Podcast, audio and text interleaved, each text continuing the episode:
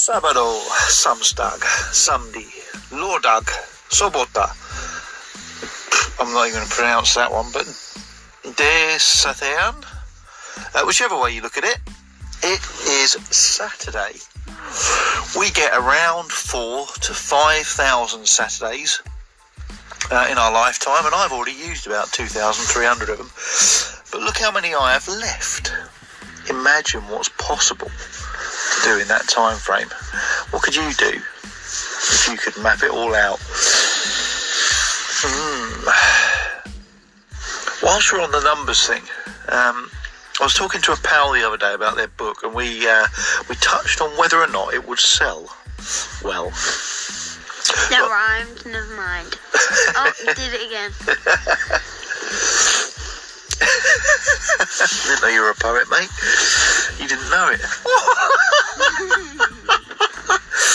oh dear. So I put it into numbers for him to illustrate the potential of any book, any product, any service, literally anything you have an idea of creating to make a living from. So if you take your idea to a room full of 100 people, could you imagine selling it or one person from that room buying into your idea? Whatever it is, service, product, anything, doesn't matter. I thought so. I think you could probably get one of those people interested in your product, genuinely interested, not like guilting them into it, genuinely interested, genuinely finding it useful or um, desirable.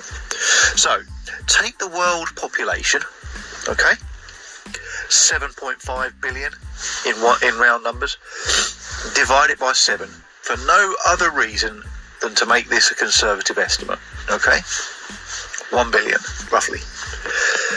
Divide that by 100, the number of people in your room, you get 10 million. So that's a conservative illustration of how many people would like, would be prepared to pay for your idea, your service, your product, your book, whatever it is. And you're sitting on that right now. The only thing you have to do, though, is to get your idea, your gift, your solution, your service, your dream in front of them.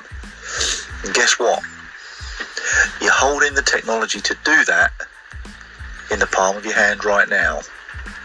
Okay, you might be on your laptop, but so is at your fingertips. You've got it there right now. So the next time you're sitting at the job you hate, dreaming of what you really want to do, realise that it's time to do it right now, today, Saturday. Your dream is possible. Have a fantastic day. Big love.